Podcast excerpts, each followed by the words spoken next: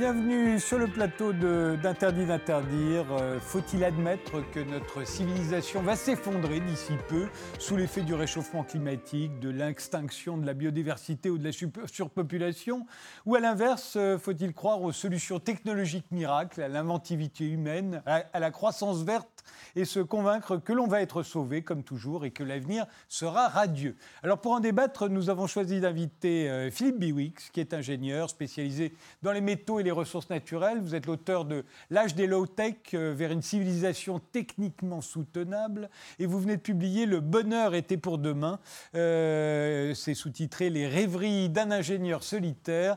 Les deux livres sont parus aux éditions du Seuil dans la collection Anthropocène. Et face à vous, il y a Christophe Rameau qui est économiste, enseignant-chercheur à la Sorbonne, membre du collectif Les économistes atterrés. Vous êtes l'auteur de L'État social pour sortir du chaos néolibéral, paru chez Fayard dans la collection Mille et une nuits. Vous avez fait récemment sur France Info l'éloge de la croissance verte. Vous avez euh, également déclaré qu'on ne peut pas être écologiste si l'on n'est pas souverainiste. Alors ma première question, c'est sur euh, la collapsologie et toutes les théories de l'effondrement qui fleurissent à l'heure actuelle. Notre société euh, risque-t-elle de disparaître à brève échéance sous l'effet du réchauffement, de la surpopulation, de l'extinction de la biodiversité, de la pénurie des ressources? Qu'en pensez-vous tous les deux? Philippe Bouix je pense d'abord que tout dépend de, quoi on parle, parce que ce mot effondrement, c'est un mot un peu valise. Donc, si on parle d'effondrement de la biodiversité, je pense qu'on est absolument dans le, dans le factuel. On a une réduction à la fois en qualité et en quantité du nombre de, d'animaux, des, des, insectes, par exemple, fait, fait, beaucoup débat en ce moment, et tout ce qui va derrière, les oiseaux insectivores, etc. Donc je pense que de ce point de vue-là, c'est factuel. Est-ce que ça s'amène à un effondrement des, des, productions agricoles Pas forcément, je ne pense pas. Il y a beaucoup de plantes qui effectivement sont pollinisées par les abeilles, mais il y en a aussi beaucoup qui sont juste pollinisées par le vent. Donc euh, je pense que c'est difficile de convertir l'effondrement des abeilles en effondrement de alimentaire. puis les, abeilles, on pourrait les remplacer par des drones. oui, alors là c'est peut-être plus prospectif. Effectivement, dans Black Mirror, ça marche bien. Euh, mais euh, effectivement, la miniaturisation à ce point-là, bon, je ne sais pas si on ira jusque-là. Ensuite, il y a la question d'un effondrement qui serait plutôt un effondrement, disons, économique global, où là, ça serait la version de j'ouvre le robinet et puis il n'y a plus l'eau qui coule, ou bien j'appelle les pompiers, il n'y en a plus. Enfin, en tout cas, dans les pays où aujourd'hui il y a des services public digne de ce nom. Et là, je crois que, de mon point de vue, ce qui se passe sur le changement climatique ou ce qui se passe en termes de, consommation des ressources, de non-soutenabilité de notre monde, effectivement, il est non soutenable. De là à dire que ça puisse s'écrouler très brutalement et à très brève échéance, l'avenir ne le dira, mais moi je pense plutôt à, des choses de type un peu désescalade ou une, logique plus, plus, progressive, désagréable, où on s'habituera à des choses qui marchent moins bien, des choses qui sont éventuellement plus chères le prix de l'électricité augmente quand même substantiellement. On va, y revenir euh, sur, ce qui peut se passer, mais restons juste sur l'effondrement. Christophe Rameau, de, votre côté, euh, vous, y, vous y pensez, vous l'admettez euh, L'idée de l'effondrement qui fait quand même la couverture des magazines assez régulièrement. Hein? J'aime pas du tout ce terme. Je pense que la question de l'écologie est une question très importante c'est la frontière un peu du, du 21e siècle, donc c'est une question centrale. Par contre, je pense que pour euh, affronter cette, euh, cette question dont on a conscience finalement assez récemment, euh, quelques décennies, sérieusement, il faut, il faut s'épargner, il faut éviter un discours religieux. Hein, parce que là, en fait, autour de la question de l'effondrement, de la collapsologie, en fait, on voit ressurgir la figure de l'apocalypse, avec comme toujours un discours religieux, proprement religieux, où il y a des débats qui, sont, qui deviennent interdits, pour reprendre le, mhm. titre de votre, de votre émission. Euh, bah, par exemple, on y reviendra, mais par exemple, le, débat sur euh, l'énergie électrique. Comment faire face au réchauffement climatique dans un pays comme la France, où on a une production électrique qui émet très très peu de gaz à effet de serre, notamment lié au, nucléaire. Et moi, je suis pour le développement des énergies renouvelables, mais là, on rentre dans un débat déjà très, très partiel. Donc, euh, mais, mais, je pense que, par exemple, on y reviendra sans doute, mais euh, euh, si on veut lutter contre le réchauffement climatique, qui, est un enjeu tout à fait sérieux, il ne faut pas sortir précipitamment du nucléaire comme l'a fait l'Allemagne, qui a fait pour le coup exploser sa, ses émissions de, de CO2. Hein. L'énergie électrique émet dix fois plus de CO2 par kilowattheure en Allemagne qu'en France. Vous voyez ce que je veux dire? Bon. Donc il faut être sérieux, il faut être cohérent. Alors je, reviens un peu sur le, discours un peu, un peu global. Euh, d'où on vient? En 1960, nous étions 3 milliards sur la planète. L'espérance de vie était de 45 ans. Euh, aujourd'hui, nous, sommes 7 milliards 500 000, c'est-à-dire ça a plus que doublé. L'espérance de vie à l'échelle de la planète est de 72 ans, elle est plus de 80 ans dans des pays comme, comme la France. Donc je pense qu'il faut cesser, pour une juste cause, qui est la cause de l'écologie, de faire peur aux enfants, de les tétaniser, parce que c'est bien ça le problème. C'est que ce discours religieux, il tétanise. Passer un certain seuil, bien plus qu'il ne mobilise. Moi, je crois à une écologie qui doit être populaire. Hein, donc, il y a toute la question des gilets jaunes. Hein. Il faut entendre ce qui a été dit et pas simplement entendre les bacs plus 5 euh, qui manifestent éventuellement dans la rue, et c'est très bien, vous voyez ce que je veux dire. Enfin voilà, il faut entendre cette revendication, et puis il faut entendre, enfin, il faut entendre le, besoin de développement des peuples du Sud. Hein, donc l'enjeu, c'est comment on arrive à faire, à faire en sorte qu'il y ait à la fois du développement qui est nécessaire. Et on reviendra après sur qu'est-ce qu'on met dans le développement, qu'est-ce qu'on met dans croissance. C'est pas forcément, c'est pas nécessairement, euh, comment dire, des, des, des, industries qui polluent euh, sans cesse. C'est pas ça forcément la croissance. Et donc combiner ça, des, comment dire, du progrès social avec du progrès écologique. Je pense que c'est ça le défi que nous avons à relever au XXIe siècle. Mais pour cela, de grâce, sortons de ce discours proprement religieux sur la question de l'écologie. Ça vous paraît compatible, euh, Philippe Bewix Plusieurs éléments. D'abord, écouter les gilets jaunes, euh, écouter les pays du Sud, les pays émergents. Euh. Oui, c'est indispensable, évidemment. Alors d'abord, le débat, il est, euh, il est un peu plus ancien, il n'est pas très récent, en fait. Cette question d'effondrement, on n'employait pas forcément ce terme-là, mais il apparaît dès la sortie de la Seconde Guerre mondiale, dans les années 50. Vous revenez dans votre livre, d'ailleurs. Des conservationnistes américains, effectivement, plutôt des gens issus d'ailleurs des sciences dures, hein, des sciences naturelles, des sciences de la conservation, euh, qui vont alerter sur la, croissance démographique et la croissance de la consommation par personne qui va faire tout exploser. En gros, ils, prédisent des famines, etc., avant les années 80. Et en phase 2, très rapidement, on a des gens plutôt issus des sciences sociales, d'ailleurs, euh, alors des, économistes, mais aussi des futurologues. Hein. le métier de futurologue est inventé dans ces années-là, dans les années 50, qui vont eux dire maintenant, ils racontent n'importe quoi parce qu'on néglige le progrès technologique. Et grâce au progrès technologique, on va faire mieux avec moins. Hein. il y a même quelqu'un comme l'architecte Buckminster Fuller qui parle d'éphéméralisation. Aujourd'hui, on dirait dématérialisation. Et il prend l'exemple de la radio qui a remplacé le télégraphe avec son câble de cuivre. Il dit regardez, on va consommer de moins en moins de cuivre et on va transporter de plus en plus d'informations. C'est vrai que ça a souvent été le cas. Je crois que les, les prospectivistes au début du XXe siècle imaginaient Paris recouvert de fumier tellement il y avait de chevaux qui crottaient dans les rues. Et on avait aussi des gens comme, euh, comme Robida qui euh, prévoyaient des taxis volants, et même que Uber euh, et Airbus sont en train de nous proposer, ou la RATP d'ailleurs apparemment récemment. en fait, à chaque fois, il faut choisir entre les deux. Et à chaque fois, on, les deux se plantent un petit peu, donc ça fait un peu un, partout la balle au centre, parce qu'effectivement, on a des gens qui, qui prévoient cet effondrement, qui prédisent cet effondrement, qui n'arrive pas, ou qui n'en finit pas de ne pas arriver, donc c'est un petit côté effectivement apocalyptique. Et puis de l'autre côté, on a, on a des gens qui sont extrêmement enthousiastes et qui prévoyaient, eux, des bases lunaires, euh, la conquête galactique, le, repousser l'âge de la mort, c'est déjà dans des, dans des rapports très officiels des années 50, 60, 70. Le fantasme de l'intelligence artificielle, qu'on appelle forte, mmh. il est déjà dans des rapports de la Rand Corporation à la fin des années 50. Donc, et, la fusion nucléaire, et j'en passe. Enfin, il y a quelques éléments. Aujourd'hui, on a, on a, commencé un petit peu à peut-être à, calmer nos joies parce qu'effectivement, euh, on n'a pas chacun une fusée euh, hypersonique personnelle comme on imaginait dans les années 50 avec la magie de l'atome qu'on venait de découvrir. Mmh. Donc, effectivement, on, on, est dans ce débat-là qui a été un peu estompé dans les années 80-90, début des années 2000, parce que les, les matières premières étaient toutes à un prix très bas. Le pétrole était à moins de 10 dollars. Il y avait les, stocks stratégiques de métaux qui avaient été, qui été relâchés sur le, sur, sur le marché par les États-Unis et par l'URSS qui avait cessé de se faire, enfin, qui commençait à entrer dans une logique de, de, un petit peu de, baisse de la course aux armements. Et, il réapparaît avec la croissance fulgurante, effectivement, de la Chine, de l'Inde derrière, des pays émergents qui, ont qui demandent légitimement leur part de marché je dirais, sur, euh, sur, sur euh, les ressources de la planète. Et, effectivement, ça fait revenir ces, inquiétudes malthusiennes. Et je dis malthusiennes pas au sens péjoratif du terme, hein, malthusiennes au sens propre du terme, c'est-à-dire de dire, mais attendez, on est toujours plus nombreux, on consomme de plus en plus. Alors l'âge de la mort, l'espérance de vie, si on repousse, euh, comme l'espèrent les transhumanistes, euh, mmh. parce qu'il y a, la, question de la natalité, mais il y a aussi surtout la question de la mortalité. Donc euh, on se réjouit à chaque fois qu'on repousse l'âge de la mort, mais effectivement, comment est-ce que tout ça va finir? Et il faut en même temps écouter ces inquiétudes, effectivement, de, peur ou de réalité de déclassement des, classes en voie de paupérisation ou des classes moyennes des pays, des pays dits développés. Mais je pense que les, inquiétudes euh, ou les aspirations des uns et des autres ne sont pas une raison pour ne pas essayer de faire évoluer le système très fortement, parce qu'on a besoin de le faire évoluer. Je voudrais juste rappeler un ou deux chiffres pour un chiffre. S'amusait un petit peu en disant croissance 2% par an au niveau mondial. C'est ce qu'on a fait à peu près avec l'énergie dans les quelques dernières décennies, un petit peu moins chez nous, un petit peu plus en Chine.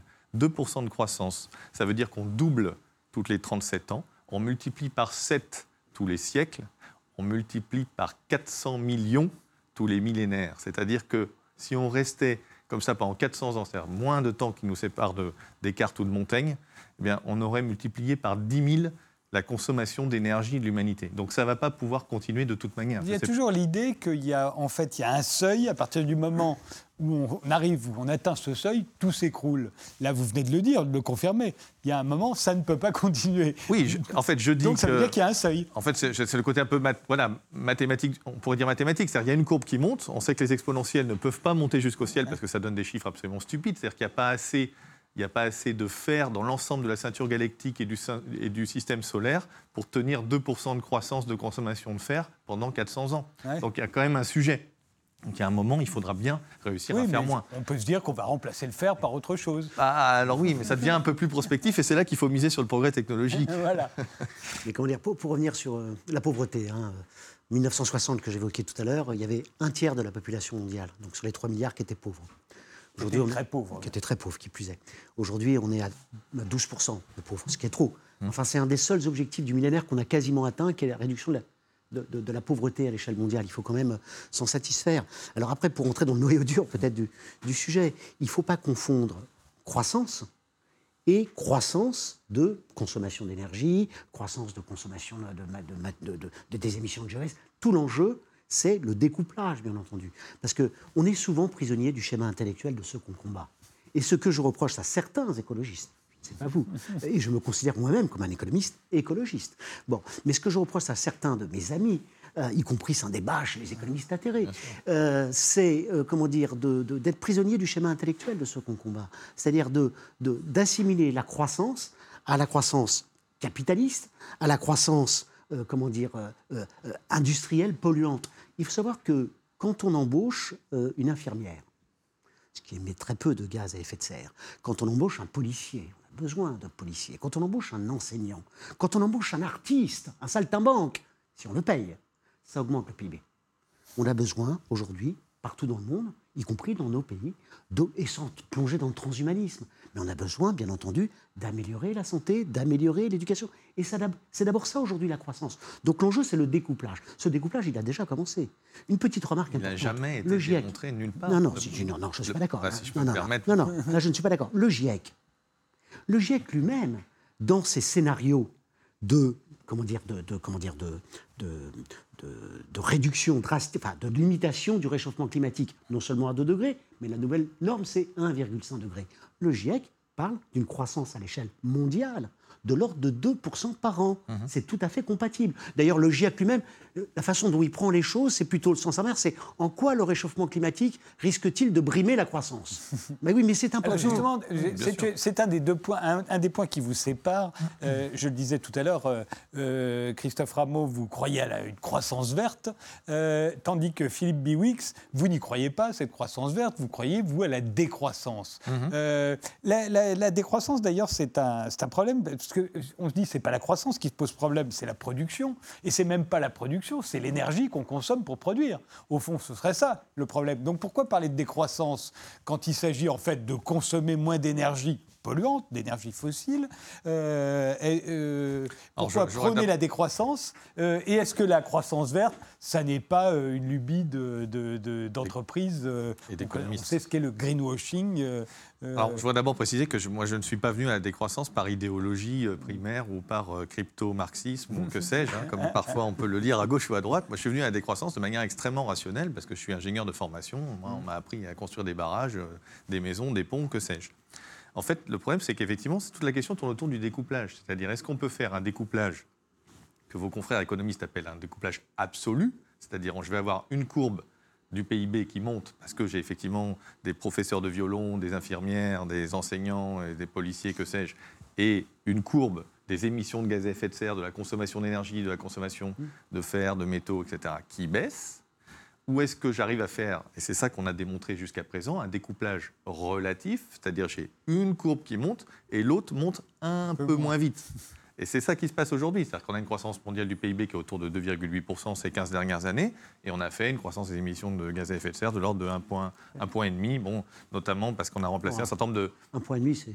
C'est un point, si j'ai bien compris, un point, depuis l'âge pré-industriel. Voilà, Depuis l'âge pré-industriel, on n'a pris qu'un point en, un siècle. Hein. On est d'accord. Pas un degré, un point de, pardon, 1%. De température, je parle. Non, non, j'étais sur les pourcentages ah, d'augmentation des émissions de ah, gaz à effet de serre. Donc, Donc, pour dire que c'était un tout petit peu plus bas que la, croissance. Et en fait, on n'a pas réussi à faire un découplage absolu.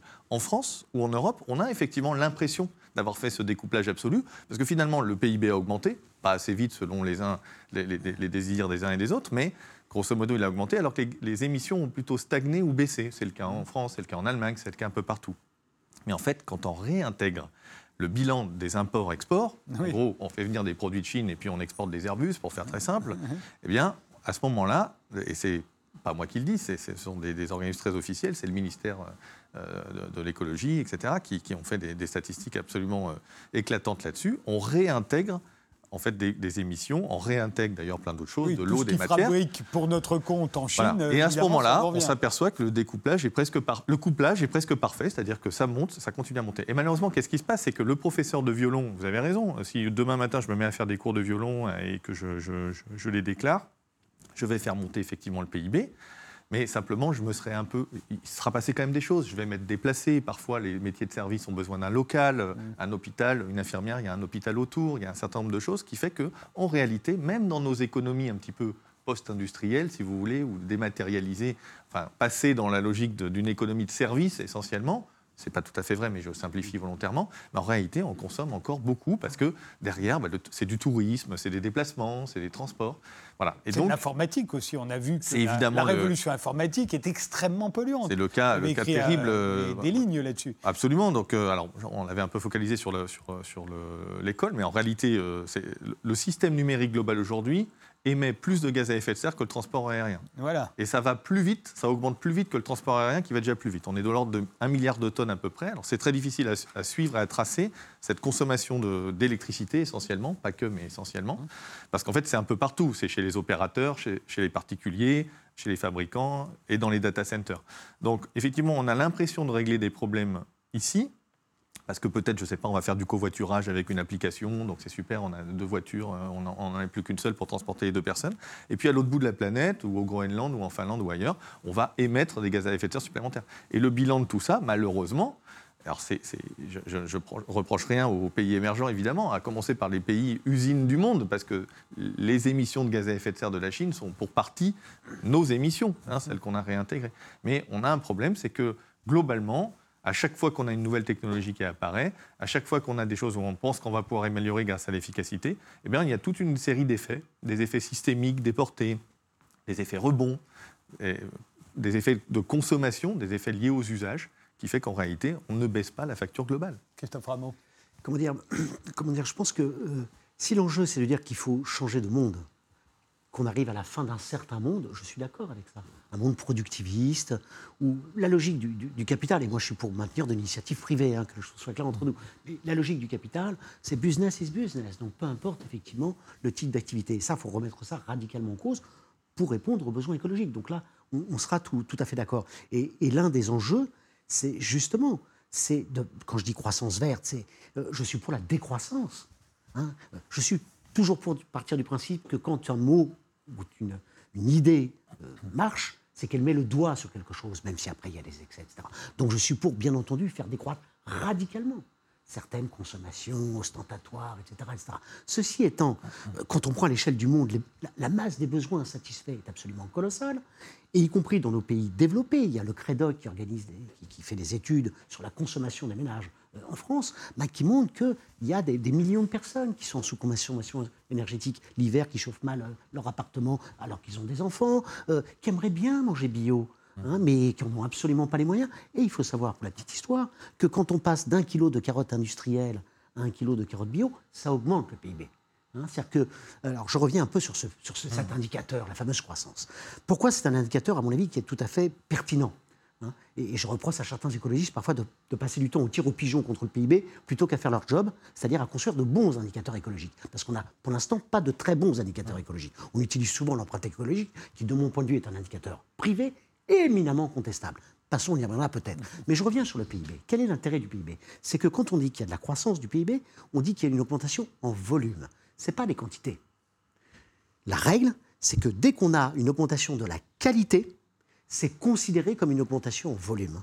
D'accord? Alors c'est très difficile à distinguer ces effets qualité, les enquêteurs de l'INSEE qui vont dans les magasins. Bon, je vous passe les détails. Mais c'est ça la règle. Donc toute augmentation de la qualité fait augmenter. C'est pour ça que je vous dis, quand on passe d'un kilo de carottes industrielles à un kilo de carottes bio, ça augmente le PIB. Donc je pense que l'enjeu, c'est vraiment le découplage. Vous vous dites qu'il n'a pas commencé à comprendre en termes relatifs, je ne suis pas d'accord avec ça. Bon, mais peu importe. voilà. Hein, euh, moi, je, il, a, commencé en termes, il a commencé en termes, en termes relatifs. L'enjeu, effectivement, c'est d'aller beaucoup plus loin. Mais pour l'écologie, il y a dans un premier temps besoin d'un choc de croissance verte.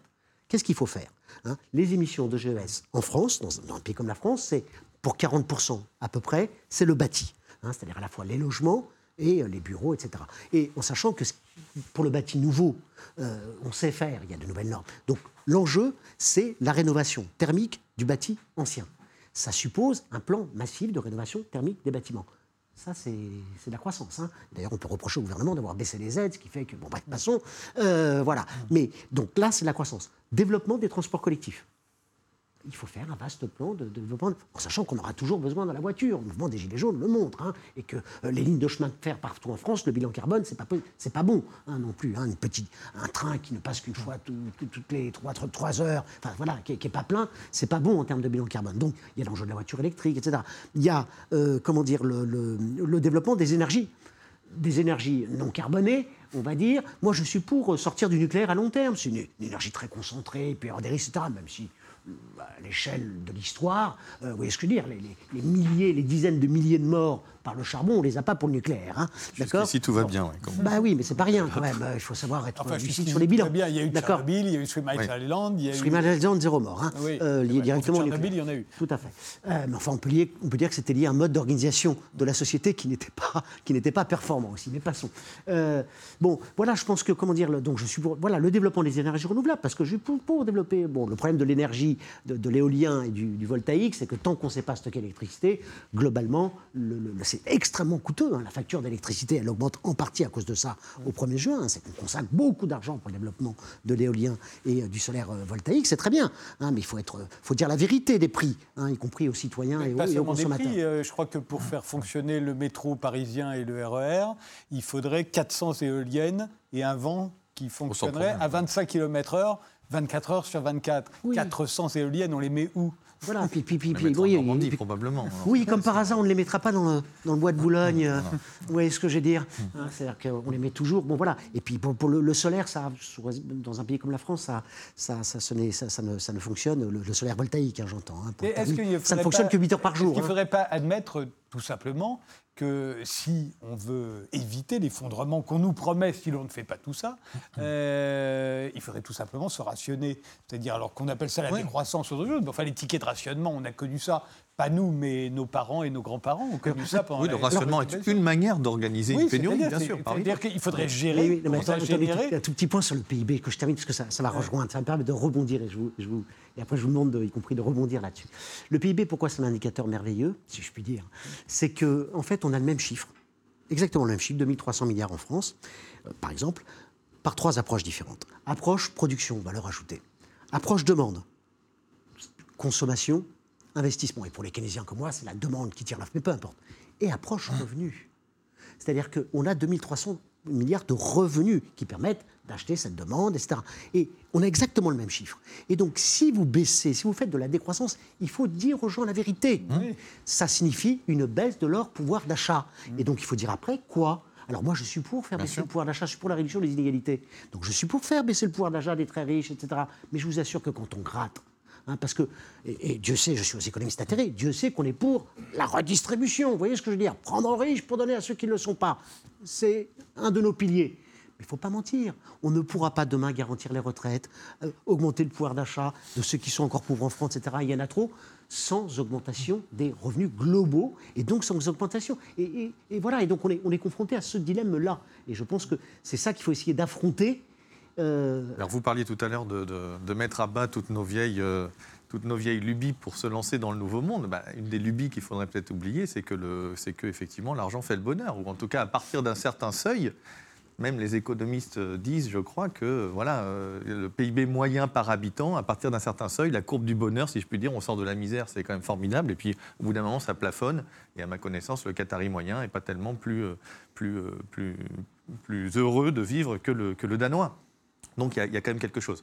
Moi, je prends juste un exemple, parce que vous en avez cité Très beaucoup. Court parce qu'on voilà, sur, sur les transports sur la fonction de transport, me déplacer de 10 km. La décroissance, ça serait mettre tout le monde à vélo, ça va être très dur immédiatement, et je ne recommande pas ça. Là, on entre dans les tickets de rationnement. Évidemment, parce que là, on va être extrêmement contraint. Mais avoir des voitures plus petites, qui émettent moins immédiatement, sans même parler d'être électrique, simplement au lieu d'avoir des trucs qui font 1 tonne 5, d'avoir des trucs qui font 800 kg. Les années 60, formidables et libérées, avec des deux chevaux, des 4 ailes, des trucs tout petits. Voilà, il faudrait rajouter le pot catalytique parce qu'il y a beaucoup plus de voitures. Mais quelque part, voilà, la, richesse, si je puis dire, de la fonction d'usage serait la même. Alors que par contre, on aurait bien quelque part baissé les revenus parce qu'une telle voiture coûterait 1500 euros et ne coûterait pas 5000 ou 6000 euros. Alors ça n'avantage pas tout le monde, les entreprises, le PIB, l'État qui a sa dette là-dessus. Mais c'est un exemple où on pourrait absolument baisser les revenus, à condition de bien le faire, avoir une espèce de fiscalité incitative au poids des véhicules. Par exemple, plus les voitures sont lourdes, plus on paye, ça s'appelait la vignette quelque part, on remet ça, pour les, des voitures plus petites. Et on n'est pas forcément dans... Alors il y a un peu de confort peut-être qui sera perdu, mais c'est des choses Je vous interromps, on fait une pause, on se retrouve juste après pour continuer ce débat.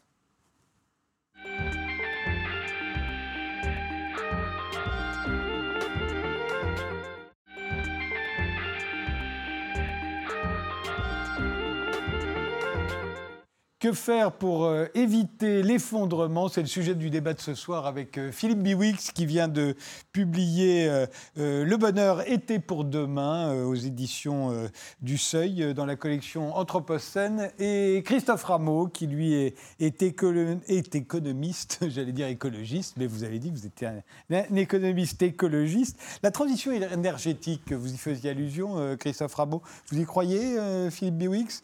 Avec les les limites qu'il donnait. C'est-à-dire qu'on ne peut pas se passer du nucléaire. Euh, ça a été rappelé encore récemment. Euh, si on ferme les réacteurs nucléaires, euh, malheureusement, on n'arrivera pas à fournir de l'énergie comme, on en a, comme on en a besoin jusqu'à présent. Donc j'arrive à, On se rejoint là-dessus, sur le fait qu'effectivement, c'est déjà une électricité qui est relativement décarbonée, enfin très décarbonée. Donc si on s'amuse à les fermer pour ajouter des éoliennes d'un côté, des centrales à gaz de l'autre au charbon, un peu à l'allemande, même si parfois ce qu'on lit sur les, les, chiffres de la transition énergétique allemande sont un peu frelatés, mais globalement, moi, je ne mettrais pas effectivement les priorités là-dessus. Je pense que s'il y a des priorités à mettre, il faut les mettre sur le, gaz, donc la consommation euh, industrielle et, domestique, sur le fuel, et puis sur ce qu'on met dans nos voitures. Là, effectivement, on peut gagner tout de suite. Ensuite, je, n'en déduis pas qu'il faut relancer un grand programme euh, de, nucléaire, euh, version génération 3 comme les EPR, ou mmh. pour aller fantasmer la génération 4 des surgénérateurs, donc de type Super Phoenix. Pour moi, c'est un donc ça veut dire qu'aujourd'hui, trop complexe pour vraiment être maintenu. On ne peut pas se contenter des énergies renouvelables comme on aimerait le, le penser, et comme certains nous le font miroiter. Bah, il y a deux choses qui, qui font qu'on ne peut pas s'en contenter. La première, c'est qu'il faudrait, il faudrait faire de la sobriété. En fait, moi, je ne suis pas contre les énergies, les énergies renouvelables. Je suis contre le fait de se laisser croire qu'on va réussir à maintenir le même niveau de consommation énergétique qu'aujourd'hui, et puis le même niveau de performance, c'est-à-dire j'allume, j'éteins, et effectivement, si j'allume, j'éteins, quel que soit le temps, quel que soit l'horaire, ça s'allume, c'est qu'il y a derrière tout un macro-système technique de batterie, de stockage, etc. Et donc c'est ça la double, la double contrainte qui fait que c'est compliqué. Si vous passez avec un niveau énergétique qui est divisé par 10 et que finalement pour allumer euh, votre machine à laver, euh, vous attendez qu'il y ait du vent, hein, je suis un petit peu caricatural, ou d'avoir un, ticket, ou d'avoir un ticket de rationnement. Voilà, à ce moment-là, bah, vous pouvez, vous acceptez de dégrader un peu votre niveau de performance attendu, c'est-à-dire qu'effectivement on a un niveau de performance exceptionnel. Et regardez les sites internet pourquoi ça consomme autant dans les data centers, etc. Parce que tout est, redondé, doublé, triplé. Parce qu'on ne peut pas se permettre d'imaginer qu'un site marchand qui fait des millions de dollars à la minute tombe pendant quelques instants. Donc la performance engendre une complexité technique et engendre un besoin d'installer une infrastructure extrêmement importante. Donc si on était capable de détendre un peu notre niveau d'exigence, ce qui n'est pas évident, parce que ça, on ne va pas le faire pour la RATP ou pour les transports en Ile-de-France, bien évidemment, mais on pourrait imaginer ça pour un certain nombre de, particuliers ou de petites entreprises. C'est un peu le concept du délestage, hein, quelque part, de dire on, accepterait de temps en temps d'effacer la demande en disant bah, en ce moment, il y, a moins de vent, donc euh, voilà. Bon, bah là, on pourrait, on pourrait commencer à faire des choses qui pourraient être effectivement euh, assez intelligentes. Et puis ensuite, il y a différents types de renouvelables, c'est-à-dire que on voit bien que même dans un pays très jacobin comme la France, installer un panneau solaire photovoltaïque à Lille ou à Nice, ça ne va pas tout à fait être la même chose. Donc, il faudrait peut-être être un petit peu adapté localement. Peut-être que l'éolien offshore, hyper complexe, euh, qui sera sans doute très compliqué à maintenir, euh, très coûteux, etc. Bah, est-ce que c'est vraiment la bonne solution? Je, comprends bien qu'on a repoussé euh, en mer l'éolien parce que l'éolien terrestre, mmh. personne n'en veut à côté de chez soi, du moins. bon, mais est-ce que c'est vraiment, est-ce qu'il faut vraiment se jeter à corps perdu dans ce type de techno, ou est-ce qu'il faut essayer d'aller effectivement vers des, des, effacements de demande locale avec un peu plus d'autoproduction peut-être, du solaire thermique parce qu'il y a certains usages qui sont derrière pour de l'eau chaude sanitaire. Donc pourquoi est-ce qu'on passe forcément par le vecteur électricité? Voilà, il y a des choses comme ça qu'on pourrait adapter un petit peu sans doute et réfléchir un peu différemment à partir du moment où on accepterait une certaine sobriété. Oui, je, comment dire, moi je suis tout à fait d'accord sur la, une des grandes priorités en matière écologique, c'est de développer la sobriété.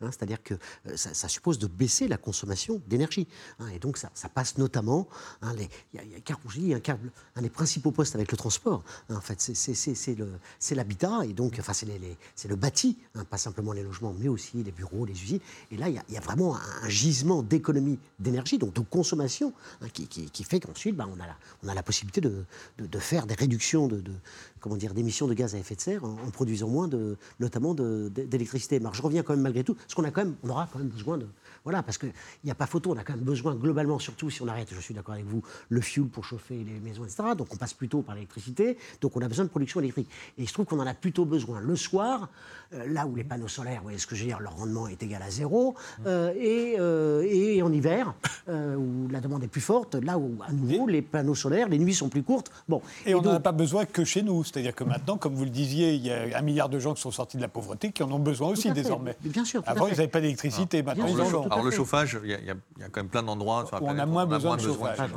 Mais comment dire, euh, l'Allemagne a plus de 100 centrales à charbon. Hein. Euh, nous, on en a 4.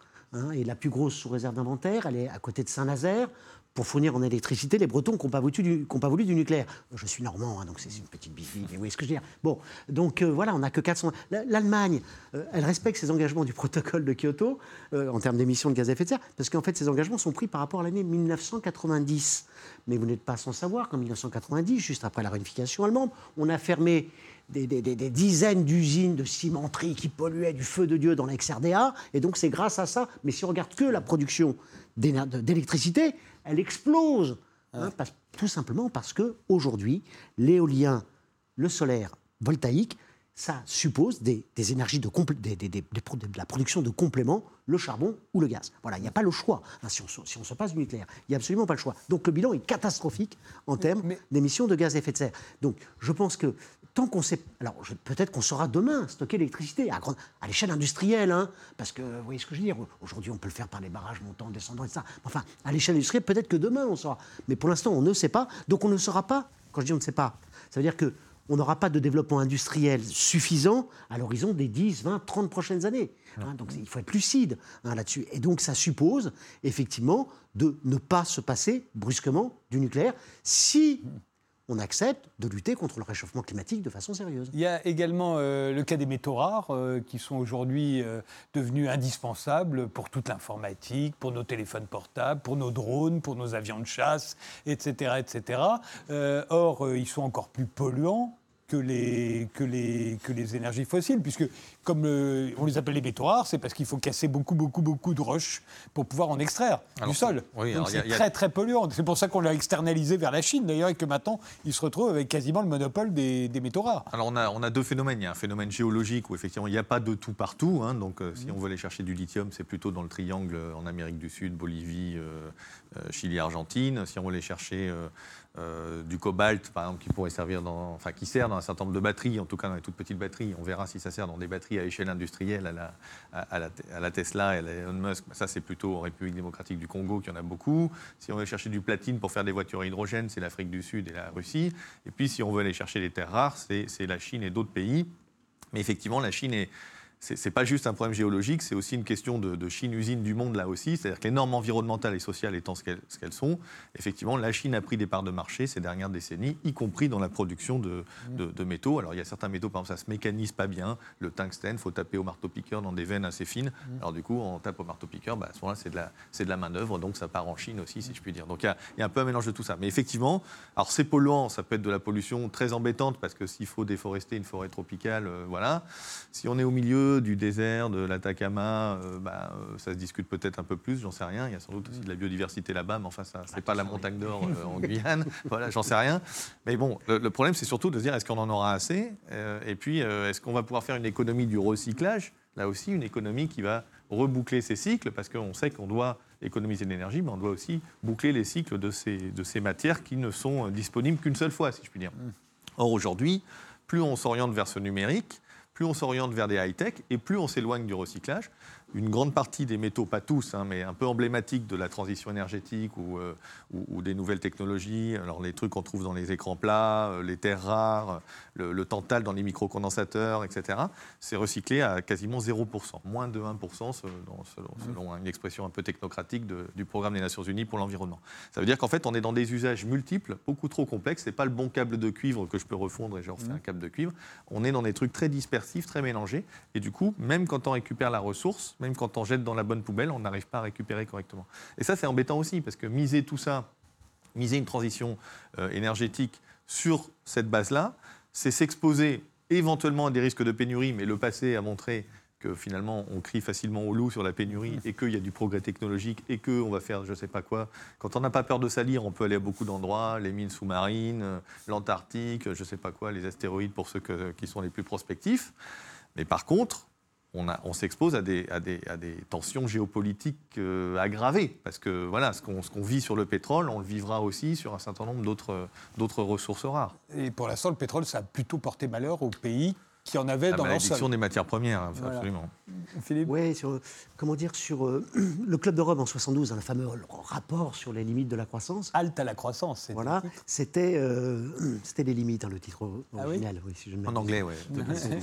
traduit par Halte à la croissance. Traduit par Halte à la croissance. Mais comment dire, le, le prévoyait la fin du pétrole et du gaz en 1980, dans les années 90. Hein, ce que je veux dire Donc, euh, alors moi, je, mais par contre, je suis sensible. Hein, je pense que je ne suis pas du tout dans un discours BA sur le thème, euh, d'abord, vive la croissance infinie, ou je sais pas quoi, etc. Et puis, on va pas, je pense qu'on n'a pas besoin pour rendre l'humanité heureuse, enfin, heureuse, pour, qu'elle soit plus heureuse. D'accord? Euh, On n'a pas besoin d'avoir de retrouver des taux de croissance de 4-5%.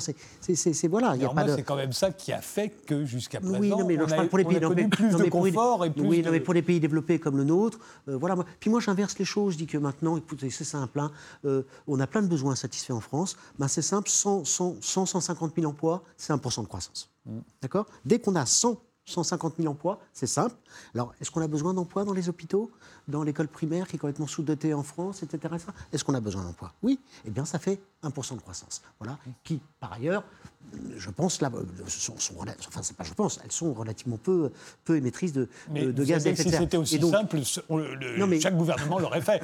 Donc s'ils ne le font pas, c'est que... Non, mais c'est pas ça, non, non c'est pour, pour pointer les contradictions, enfin, pour, pour, aller jusqu'au bout hein, des arguments des uns et des autres. Voilà, on n'avance que par la critique, y compris, moi, je, voilà, j'admets qui... Alors, je, reviens quand même, je suis pas... Je, pense qu'il faut tenir la ligne de crête entre ne pas nier les enjeux écologiques, qui sont, je, le répète, sont, centraux, et puis à la pas, ne, pas verser, à mon avis, dans un discours euh, comment dire, catastrophiste, etc., bon, qui, qui, qui, bon, qui, qui, peut avoir du sens à un moment donné pour, pour alerter, mais qui passait un certain stade, et je pense qu'on n'en est plus à ce stade de l'alerte. Maintenant, je pense que, y compris, on l'a vu à l'écologie de la crise des Gilets jaunes, hein, on les prenait pour des, on prenait les Gilets jaunes pour des bourrus, pour je sais pas quoi, mais très très vite, ils ont dit, mais nous, la question écologique, ça nous intéresse, d'accord? Donc, il ne faut pas prendre les gens pour les imbéciles. Donc, aujourd'hui, il y a une conscience écologique qui est largement répandue dans la population.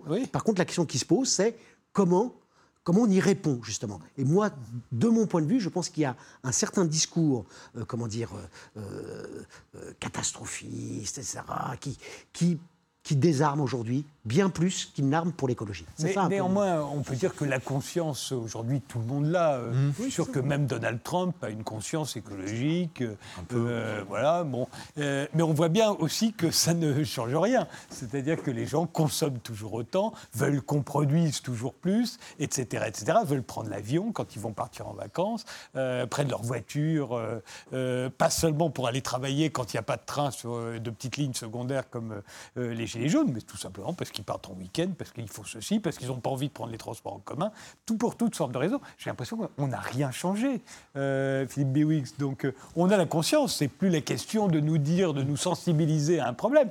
C'est juste que soit on n'y croit pas, soit on est dans le déni, mais on n'a pas changé grand-chose. Et c'est vrai que les gouvernements, parce qu'ils sont censés être là pour donner du travail aux gens, ou en tout cas pour pas avoir trop de chômage, euh, bah, évidemment, les gouvernements n'ont pas fait beaucoup plus que, que les particuliers. Je crois qu'il y, a deux types d'augmentation de, de, courses en avant technologique ou de, croissance. Il me semble qu'effectivement, il y a celle que vous décrivez qui, euh, on va dire, la consommation ostentatoire, sans doute des plus riches, qui ruisselle, hein, comme le disait Thorsten Veblen, sur, les, sur, sur, toutes les mm. classes sociales, que ce soit d'ailleurs euh, dans nos pays ou dans les pays émergents. Oui, parce qu'il faut euh, juste dire que les Français, dans leur ensemble, et pas seulement les ultra-riches, sont des ultra-riches pour tout le reste de la, de la, de la planète. De moins en moins, puisqu'il y a une classe moyenne émergente. Mais oui, globalement. grosso modo, si vous voyez les Français vivre, et toutes les classes sociales confondues, ce sont des super riches au milieu d'une planète euh, mais on est riche, moins favorisée. Et on est riche, évidemment, que quand le pauvre est juste à côté. S'il est un petit peu trop loin, c'est toujours un petit peu plus compliqué de percevoir ça. Donc il y a effectivement cette question de, dire comment est-ce qu'on arrive à, modifier ce comportement mimétique. Alors on ne va pas modifier la nature humaine. Le comportement mimétique, c'est un fondamental anthropologique, je pense. Par contre, c'est quelle est l'exemplarité qui peut être donnée effectivement par les plus riches ou quelles peuvent être les, mesures d'interdiction, peut-être parfois un peu pénibles, un peu, euh, un peu mais sur le fait que bah, pourquoi est-ce que euh, je sais pas, les appels hollywoodiens à sauver la planète d'un côté, et puis on arrive en jet privé euh, au Festival de Cannes. Bon, moi j'adore le Festival de Cannes, sûrement, mais c'est vrai que ça ne donne pas un bon exemple. Et donc après, quand on me dit, bah, attends, euh, Philippe, il faut que tu prennes une voiture plus petite, mhm. bah, voilà, c'est quand même moins agréable. Donc il y a ça, c'est vrai. Mais il y a aussi une croissance et une course en avant qui est un petit peu programmée, je dirais, de manière presque technocratique. Prenons la 5G, par exemple. La 5G, euh, donc, euh, ça va permettre de, transporter beaucoup plus de. En gros, en, quelques secondes, on, va télécharger un film, etc. Et elle est presque nécessaire, ou elle va être rendue nécessaire par tout cet Internet des objets. Hein. donc, on va avoir tout qui va être connecté, du bikini jusqu'à la robe, qui d'ailleurs sera connecté sur votre calendrier pour éviter que, à la soirée de l'ambassadeur, euh, deux femmes se retrouvent avec la même robe. Hein. C'est des produits qui commencent à exister, donc on voit que c'est furieusement utile. Et en même temps, donc la voiture autonome qui va être le deuxième grand besoin. Bah, en tout cas, c'est ce qu'on nous prédit. Alors on installe de la 5G, c'est parti. Bon, il y a des quelques petits débats géopolitiques euh, autour, de, autour de, la sécurité des données, mais si, j'efface ce débat-là, euh, fort important par ailleurs, on est en train de dire, bah, elle est beaucoup plus efficace la 5G, elle va être moins énergivore, pour transporter beaucoup plus de données. Oui, mais on l'empile, la 5G. On va l'empiler sur la 4G qui a été empilée sur la 3G, qui a été empilée sur la 2G. Donc c'est des réseaux supplémentaires, ce sont des milliers de satellites, ça va être des dépenses supplémentaires. Pourquoi est-ce qu'on fait ça?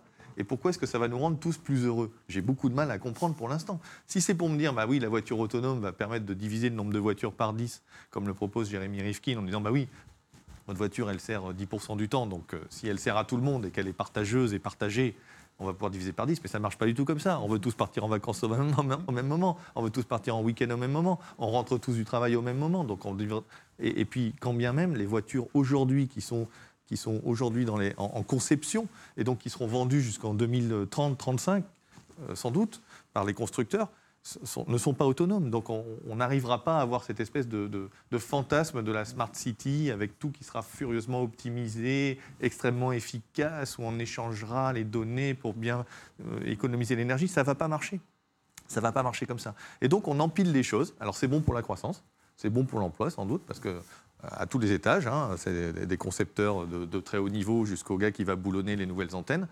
Mais à la fin, on n'avait pas forcément besoin de ça, et je pense que ça ne va pas nous rendre foncièrement plus heureux. Donc c'est aussi ces questions-là. Et ça, ce n'est pas le consommateur moyen qui, décide, ce n'est pas le, fait qu'on ait des mauvais consommateurs, parce que là, là, je vais me précipiter sur la 5G. En fait, la 5G va arriver, on vit dans une économie qui est une économie poussée, et pas tirée par le consommateur. Je ne choisis pas, je prends ce qu'on me donne à avaler, et je suis bien obligé de l'avaler d'ailleurs. D'ailleurs, euh, Christophe Rabot, je, vous citais tout à l'heure en vous présentant, disant que vous, aviez déclaré récemment sur France Info qu'on ne peut pas être écologiste si on n'est pas souverainiste. Oui, alors j'ai utilisé ce terme, euh, mais je me méfie des, des catégories euh, qui. Enfin bref. Mais non, par contre, il y a une chose qui est claire c'est qu'on ne peut pas être écologiste si on n'est pas pour le protectionnisme. je pense que l'écologie, aujourd'hui, ça exige, y compris l'enjeu de la biodiversité. Hein. Ce n'est pas simplement les émissions de GES, pour le coup. Hein. On estime, là, il y a le dernier rapport qui a été publié sur la biodiversité, il n'y a que 14%, semble-t-il, de l'ordre de 14% de, euh, comment dire, de, de, de la baisse de la biodiversité qui est liée au réchauffement climatique. 11% c'est le commerce mondial. D'accord Et l'essentiel, en fait, c'est l'essentiel de la biodiversité, en fait, c'est la déforestation. D'accord Donc, qui est concentré, en fait. Bon, très bien. Mais euh, donc, je pense que tant pour la biodiversité que pour les jeunes, est-ce que pour le, pour le bien-être? Parce que je rejoins en partie tout, tout, ce que vous venez de dire. Je pense qu'effectivement, il faut arrêter cette course effrénée au toujours plus. Ça, c'est la logique.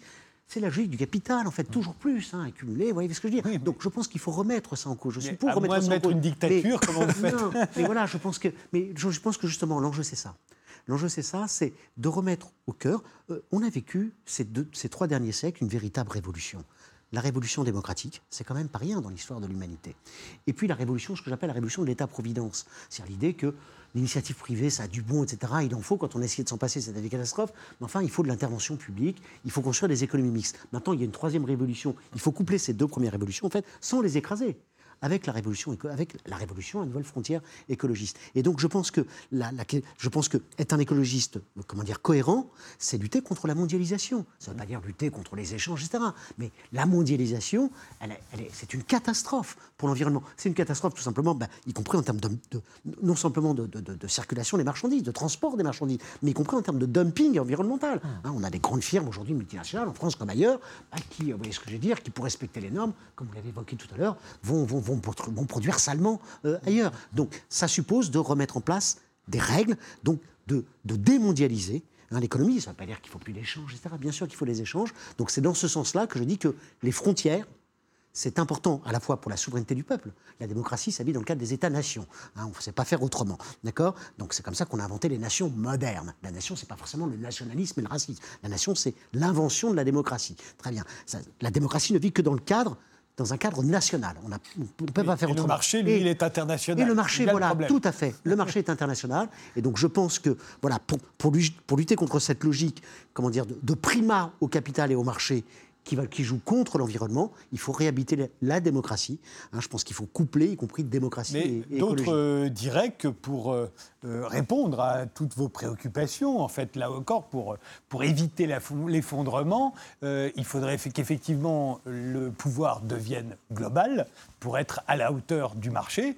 et puis il faudrait qu'il soit autoritaire, parce que s'il n'est pas autoritaire, le pouvoir, jamais on ne parviendra à ce que nous consommions moins, à ce que les entreprises veuillent moins de profit, à ce que les pauvres cessent de vouloir vivre comme les riches, un jour ou l'autre, ce qui est arrivé jusqu'à présent au XXe siècle avec un certain décalage, les, pauvres accèdent aux privilèges qui étaient encore ceux des riches quelques années auparavant. Aujourd'hui, on le voit bien avec les pays émergents qui veulent accéder au niveau de vie et au confort dans lequel vivent les pays riches depuis déjà un bon nombre d'années. Donc si on veut arrêter tout ça, si on veut qu'on se contente de petites voitures alors qu'on en a des grosses qu'on peut acheter, il va bien falloir à un moment passer à l'autorité, au coup de marteau, au coup de, coup de bambou. Bah, le, problème, c'est que dans les deux paramètres, aucun des deux fonctionne. C'est-à-dire que le, niveau global, la décision globale, une organisation mondiale de l'environnement, bon, les COP, euh, les unes après les autres, montrent bien que c'est compliqué à 180 de se mettre d'accord, on n'a pas la même histoire, on n'a pas le même agenda. Vous remarquerez que pour le foot, ça marche on arrive avec la FIFA à organiser une Coupe du Monde au Qatar. Oui, c'est vrai. Alors, ça n'a pas d'implication peut-être euh, d'enjeux de, pouvoir, d'enjeux géopolitiques aussi forts. Ah, bah, il y a du, symbolisme, effectivement. Le foot, c'est quelque chose. Je suis par ailleurs malheureux quand Beaucoup d'argent, climatiser un peu de corruption.